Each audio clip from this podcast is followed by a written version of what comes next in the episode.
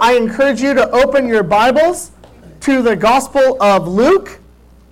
And we are starting our Advent series this morning, uh, looking at uh, what we're calling Son of the Most High. Uh, the look of at Jesus' birth, birth in the Gospel of Luke. Maybe you, uh, for those of you who have had kids or, or are thinking about having kids, you know all about that dreaded conversation of what to name the kid. You know what I'm talking about. In this day and age, now that we have Google, uh, I was actually with some international students last night. We had them over for our, uh, a, a dinner at our house, and I told them I was in college before Google existed. And they looked at me and they're like, Are you serious? I said, Yeah. I was a college graduate before the iPhone came out. And they just looked at me like I was dead. And that's okay. So, but now, when they when people name children, uh, when they name their children, they Google search all sorts the top lists of names. I know when when Jennifer and I have been trying to pick out names for our kids, we have our own cute system, right? So, like, because I'm so bad with names, we actually had to name each of our kids down the alphabet a little bit no, so more so I know that Olivia is after Adeline and after Ella, but Ella's in between Adeline. Do you guys see that? Al- alphabetically, that's how we had to do it, so I could even remember their names.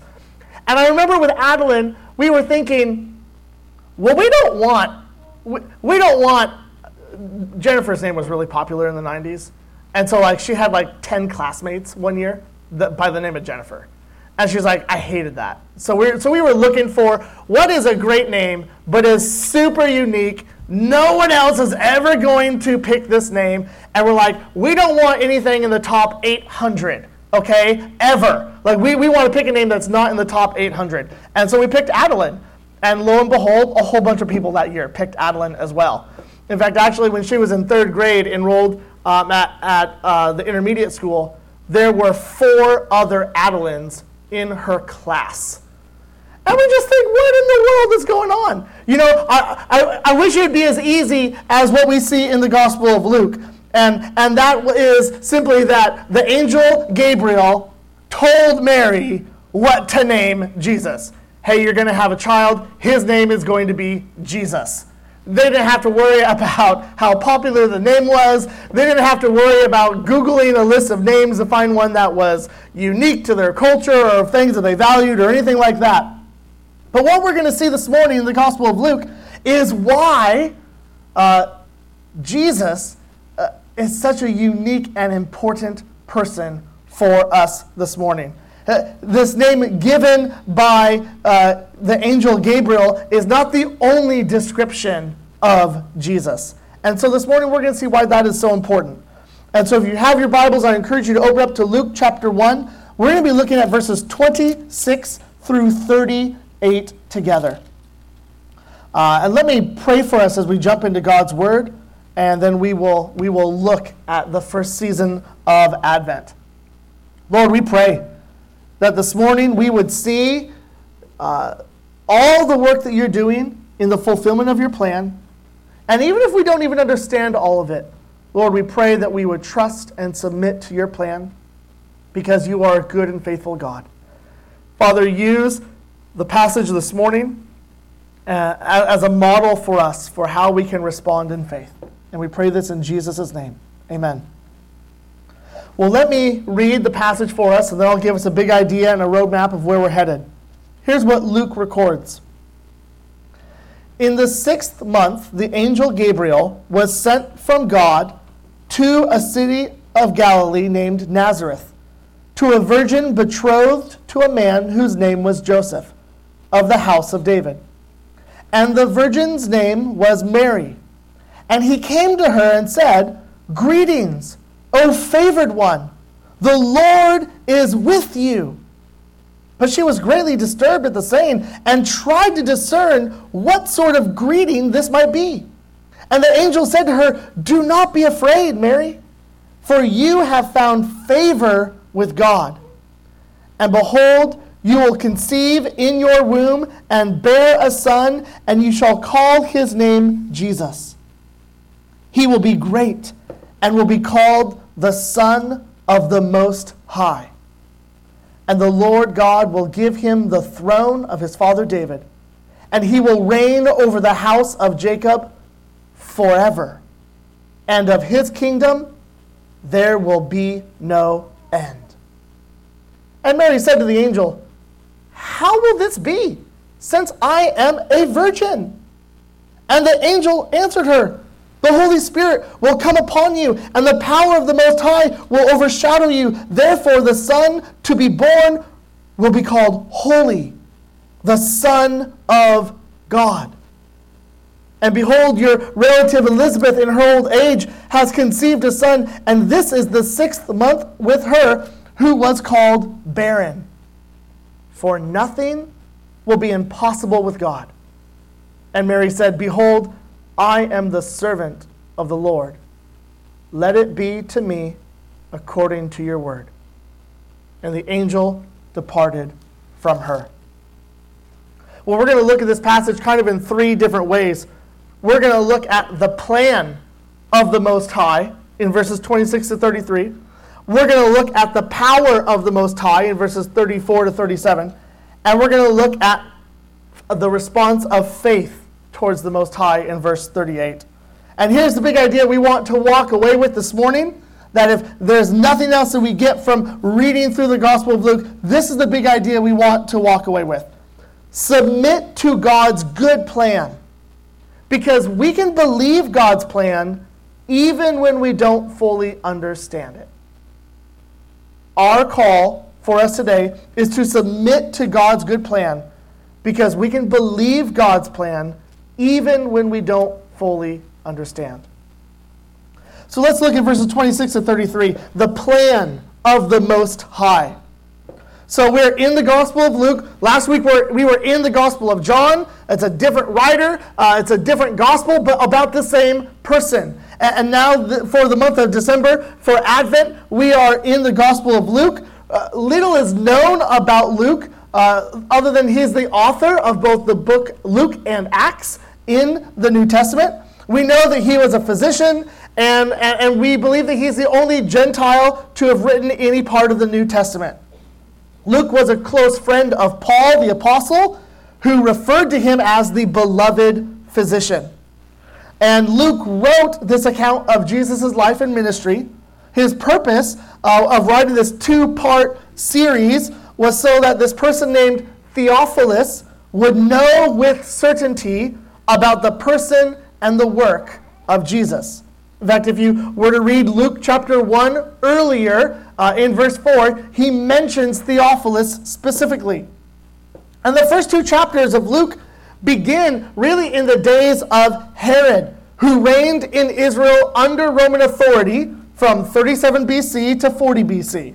At, at this point in human history, it had been hundreds of years since the Lord had sent a prophet to his people.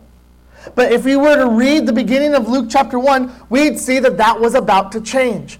That Elizabeth was pregnant with John the Baptist, and he would announce the arrival of the Messiah, whom Mary was pregnant with, Jesus the Christ. And so earlier in Luke 1, the birth of John the Baptist was foretold. And it's actually kind of similar to how we see Jesus' birth being foretold in our passage. John, though, would be born to a priest. Uh, that makes sense. Zechariah was a faithful servant of the Lord. And so for him to have the honor of, of his son who would pronounce the coming of the Messiah, that, that makes sense to us. And the angel of the Lord, uh, named Gabriel, brought a message to Zechariah. And Zechariah, uh, uh God promised him uh, and his wife, Elizabeth, this faithful couple in Jerusalem, that God would do a miraculous work in their lives. Even though they were old and, and Elizabeth was known as barren, they, she would give birth to a son named John. Now, they thought that this was too impossible for God. Uh, surprisingly, actually, the priest in the temple in Jerusalem, of if there was anyone who would think that this would be something that God could do, it should be Zechariah. But actually, we read that he did not believe the promise of God. So now it's six months later, and the angel Gabriel isn't speaking to a priest of God in the temple of Jerusalem in the center city. Now he's in the middle of nowhere town speaking to a young woman. Now the angel Gabriel is on a new assignment, sent from God, verse 26 of our passage says, to this small one horse town. And Gabriel went to this young woman named Mary, who's betrothed to Joseph, who we find out is in the lineage of King David. God is smiling on this young, unknown girl from a town with a bad reputation. Later in the Gospels, we see when people hear that Jesus is from Nazareth, the question is can anything good come out of Nazareth? That's the type of reputation that Nazareth had. If we think that Zechariah uh, had been chosen for, to have this son, John the Baptist, uh, was, was a great honor because he's a priest, immediately we see the reality that, that Gabriel, the angel greeting Mary, shows that, that she's picked simply by God's grace. That, that, that, that's the reality of all of this. Zechariah and Elizabeth are, are about to end their lives well, and Mary and Joseph are just about to begin theirs. And what God does in the world, what we see, has nothing to do with our age or where we come from. God uses whom he will. And so we should not overlook how important this announcement is to Mary. This is the announcement of one of the greatest events to ever happen in the world God becoming flesh for us. This is the passage which we should read every single time with a mixture of, of, of wonder and, and love and, and praise towards God. Notice what we see about Mary, who will be the mother of the Most High. She's a young woman betrothed to a man named Joseph. And, and, betrothal is something like engagement, but it's a little bit more than what we would call engagement in this day. You could only break this engagement by getting a divorce for sexual immorality. Uh, that's the level of commitment is going on here. And two times in this one verse, actually, she is described as a virgin. A virgin is a woman who could never have a child in a natural way because she's never had a relationship with a man that would make the birth of a child possible. And notice the great privilege of Mary here. Gabriel calls her favored one. He tells her, The Lord is with you. Now, if that feels weird to us, we, we might quickly say, you know, the Roman Catholic Church has held up Mary as an object of worship and, and she's prayed to as a mediator between God and humanity, no less powerful than Christ himself. And we realize we don't think that's what the Bible teaches at all. And so it's easy to reject everything, therefore, that might honor Mary. But then I think we'd be throwing the baby out with the bathwater, and that'd be wrong to do. Even as Christians reject the veneration of Mary, uh, there's a tendency to downplay the role of Mary, right? Our passage tells us, though, that she's highly favored. And what made her favored? Well, Mary was chosen by God to be the mother of Jesus, the Messiah, who is God's rescue plan for the world. I think it's also worth noting that, that it was a woman and not a man who brought the Savior into the world. It seems that when an angel shows up, people are troubled. Right? Mary's troubled by the situation. I'm pretty certain angels are tired of saying, hey, don't be afraid. Uh, uh, that's what the angel Gabriel says to Mary. Uh, she doesn't seem to understand what's going on. She seems troubled. After all, how could she, who's an insignificant young lady, receive such kindness from God? Do you ever feel like that? Do you ever feel like your life is too small for God to notice? Uh, too insignificant uh, that for God to even be aware of you or maybe even to forget about you? That might be how Mary felt. But we see that that's just not true at all. Here we see God's plan involving Mary in verse 31. She is to have a baby. Gabriel's announcement is anything but little. Mary will have a son. And that seems like great news, except she's a virgin and not married. But this isn't just any baby. This child would be given the name of Jesus. And there's something go- important going on here that we shouldn't miss. Jesus is not just any baby. Uh, look at verse 32 with me in our passage. It says this He will be great and will be called the Son of the Most High, and the Lord God will give to him the throne of his father David. Mary's son will actually be the Son of the Most High. He will be God's own son, as we see later on in the passage. This is more than any human could ever have imagined or even dreamed of. And while there's similarities between John the Baptist's birth, that's being foretold, and Jesus' birth that's being foretold, it's clear that Mary's child is going to be the greater of the two. Jesus is no forerunner for the Lord. Jesus is the Son of God Himself.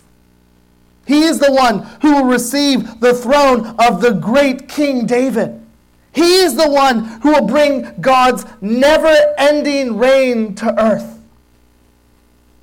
Do you guys notice how in our passage Jesus is both the Son of God and yet will have an earthly throne from an earthly heritage of the human King David? Do you guys see how both of those are happening here? Do, you see the, the complexity of who Jesus is? Jesus will be both a descendant of King David, human, and the Son of God, divine. Not one or the other, not one at one point and then the other at a different point. No, both together at the same time. Jesus will, as verse 33 says, he will reign over the house of Jacob, human throne, but he will do it forever, which must be divine because only God is eternal. His kingdom will have no end. Don't miss this important description of Jesus. It's easy to see the humanity of Jesus. We know Jesus as a man, but we also must see him at the same time as fully divine, as the Son of the Most High. Because if we get one part right and not the other, we're at risk of missing who Jesus is and we miss God altogether. So to miss Jesus' divinity would make Jesus merely a man who has all the same fallen problems that we have. He could not save anyone. He would indeed need saving himself. And to miss Jesus' humanity would make Jesus God who is uninvolved in his creation. But we see Jesus is both human and divine we should not miss this important description of Jesus. In fact, the Son of the Most High will fulfill the promise made to King David hundreds of years earlier. This will be David's son who rules over Israel forever in a forever kingdom. Jesus will be great, it says in verse 32, but he'll have really humble beginnings. I remember for a long time, I'd read the Gospel of Luke, or I'd read the account of, of Jesus' birth. And I was always so bewildered at how John the Baptist, uh, he was the son of a priest in the temple of Jerusalem. This is a high honor. And yet, Jesus, being born in a manger in a stable with poor parents, yet the king of the universe? How bewildering. Notice the unassuming way that our Savior of humanity came. The angel who announced Jesus is coming to an obscure town in Galilee, Nazareth of all places. And the woman who's to be honored to be his mother had a humble position in life. At some level, we need to be amazed at the condescension of the Son of God. Okay? Uh, what I mean by that is that Jesus had to stoop low to come to earth. Even if Jesus had been the most powerful king in the most powerful kingdom from the moment of birth here on earth, that's still a step down from glory. What a pay cut, even if Jesus had become the greatest king on earth. He had to stoop even lower, beyond what our minds can comprehend, to come to this humble birth. But he did so so that what we read in Hebrews 2 would be true. Therefore, he had to be made like his brothers in every respect, so that he might become a merciful and faithful high priest in the service of God, to make propitiation for the sins of the people. For because he himself has suffered when tempted, he is able to help those who are being tempted. Isn't that incredible? Oh, how low was our Redeemer brought. I'm pretty sure we're singing that song sometime this month. Is that right? What a fantastic idea to think that God of the universe has come down to these humble beginnings for our sake. Wow, that's incredible. That's incredible. We must not miss the plan of the Most High. God's plan for Jesus was not just to be born, but to reign as king over God's people forever. The plan of the Most High is to establish his kingdom forever through the unique Son of God who is both divine and human. Friends, we know that this comes to pass not simply in Jesus' birth, but in Jesus' birth that led to a sinless life that then led to Jesus willingly going to the cross for us in our place. Jesus, though he was fully human and fully divine, having never sinned in any moment in thought or word or action or deed, willingly went to the cross for us so that we would not feel the wrath of our rebellion against God. Jesus took it upon himself. And then on the third day, he victoriously rose from the dead. He was raised for our justification so that all who put their trust in him would be saved. We'd be forgiven. We'd be redeemed. We'd be adopted into the family of God. And it started here in the birth of Jesus. Paul writes about Jesus who, though he was in the form of God, did not count equality with God a thing to be grasped, but emptied himself by taking the form of a servant, being born in the likeness of men. And being found in human form, he humbled himself by becoming obedient to the point of death, even death on a cross. Therefore, God has highly exalted him and bestowed on him the name that is above every name so that at the name of Jesus, every knee should bow in heaven and on earth and under the earth, and every tongue confess that Jesus is Lord to the glory of God the Father.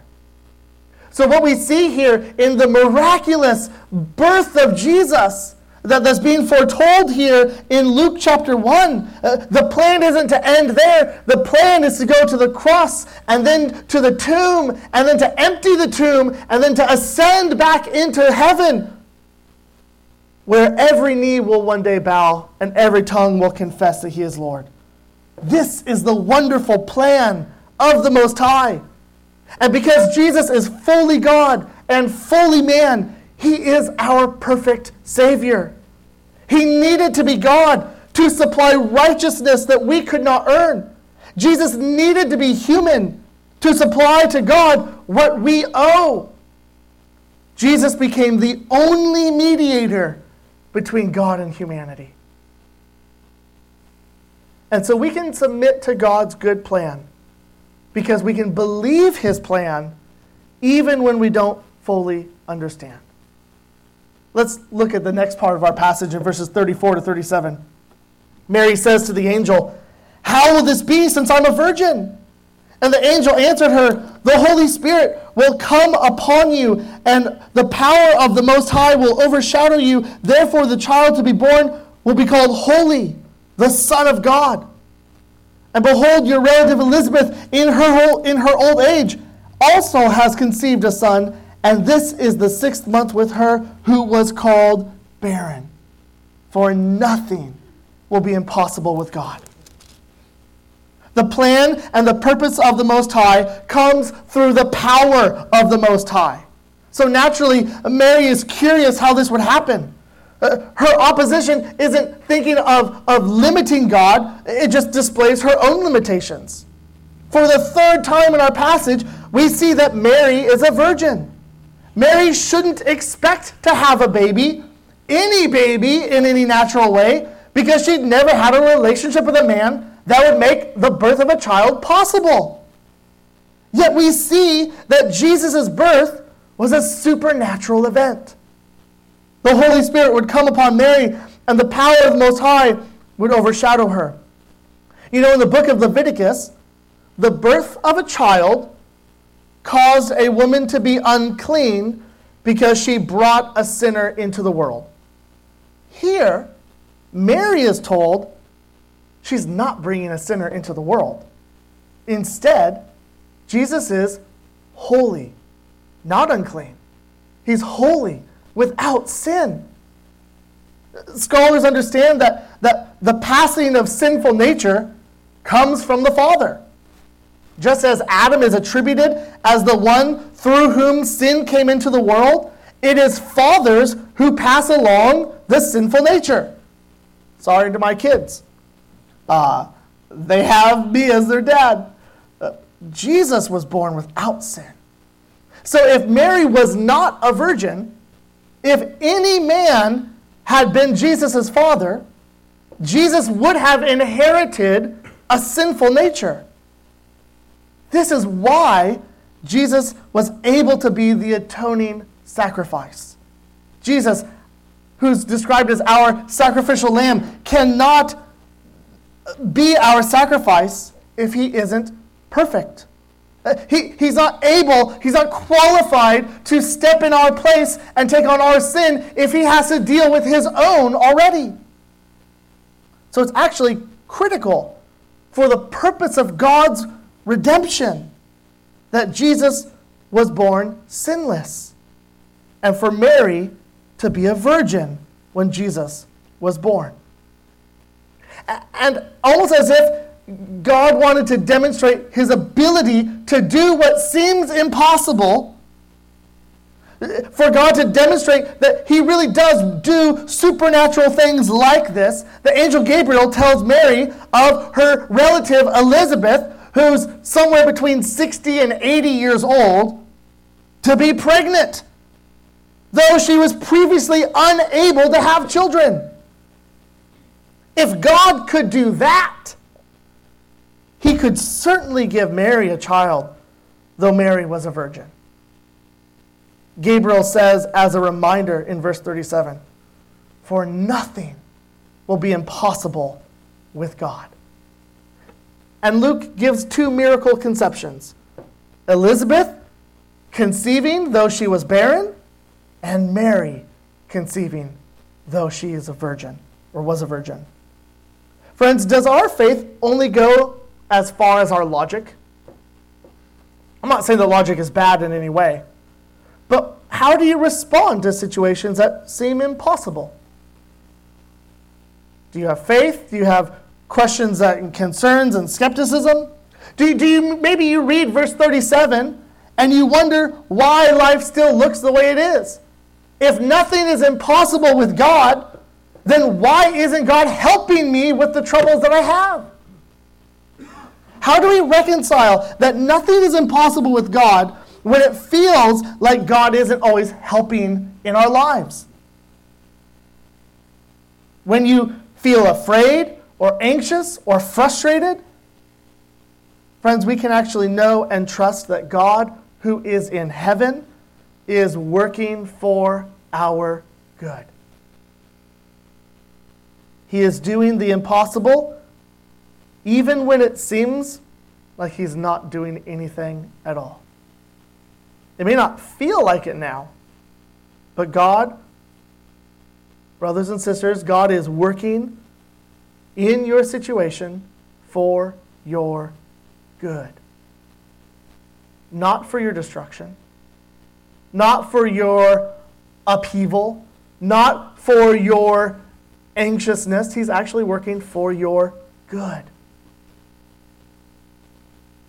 The best part is He's going to make your situation work out for your good because He's promised that very thing to us. So even when things don't make sense, that nothing is impossible for God, and yet we still struggle day to day. Maybe tomorrow you go back to work and it's terrible. And you're like, I thought God, nothing was impossible with him. It's true, actually. Nothing is impossible with God. It means that He's working in your context and situation in a way that you don't yet know. And it's not for your destruction, it's for your good.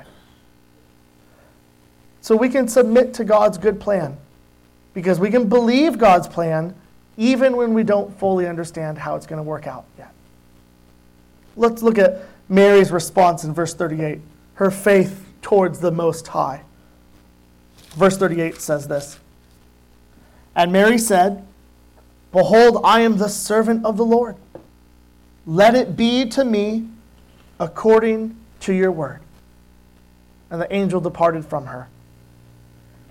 When we realize that nothing is impossible with God, we can say wholeheartedly, We are the servants of the Lord.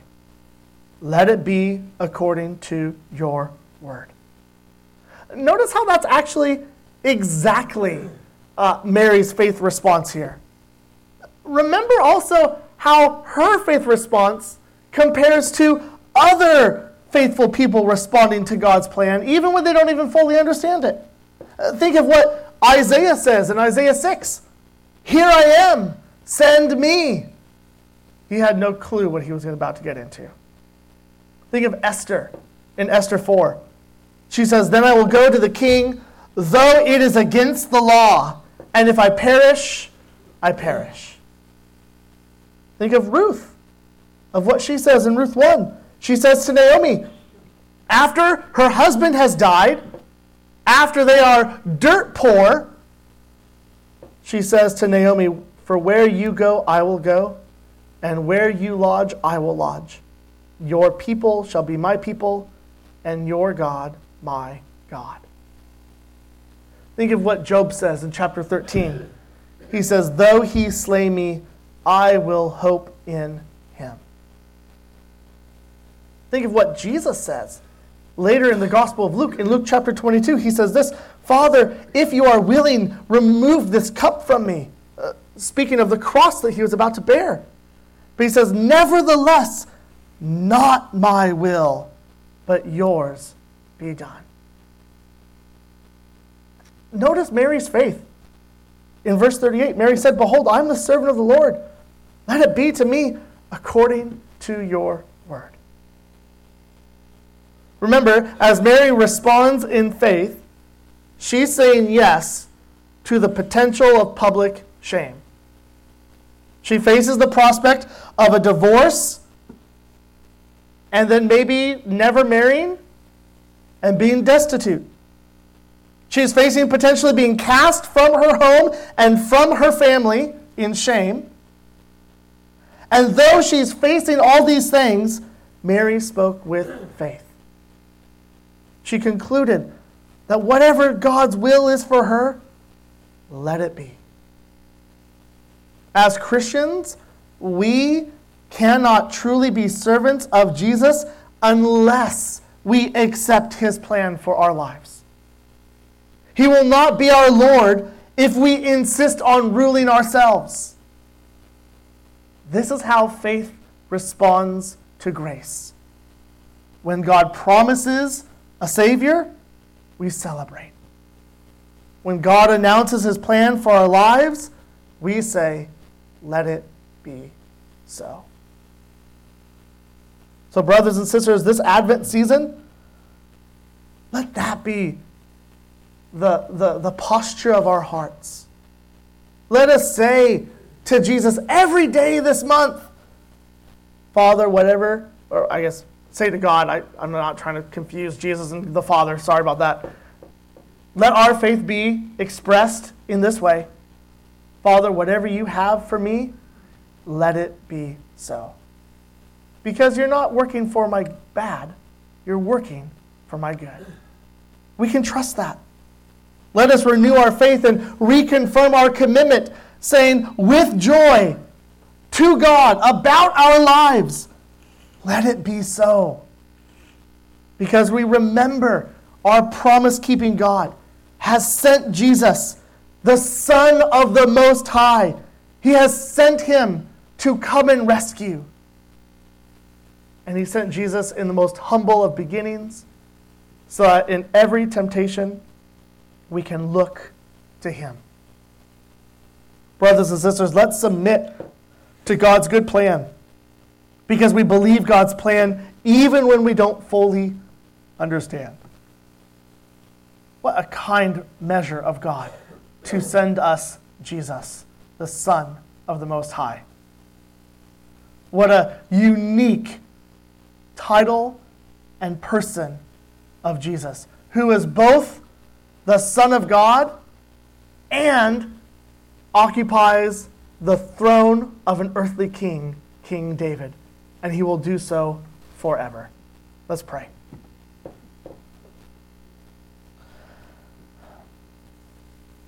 Father, thank you for the sending of Jesus in a way that surprised everyone, in a way that no one expected, but was perfect. Father, help us to, to, like Mary, when we don't fully understand all of what it means for, uh, for your plans, help us to, to express our trust in you and our faith in you, like Mary, by saying, Let it be so. So, Father, this Advent season, as we prepare our hearts to celebrate the birth of Jesus, would you have your way with our hearts? Would you have your way with our lives so that we can also say, Father, we trust you even if we don't fully understand your plan. Whatever it is with our lives, let it be so. We pray this in Jesus' name. Amen. Would you stand?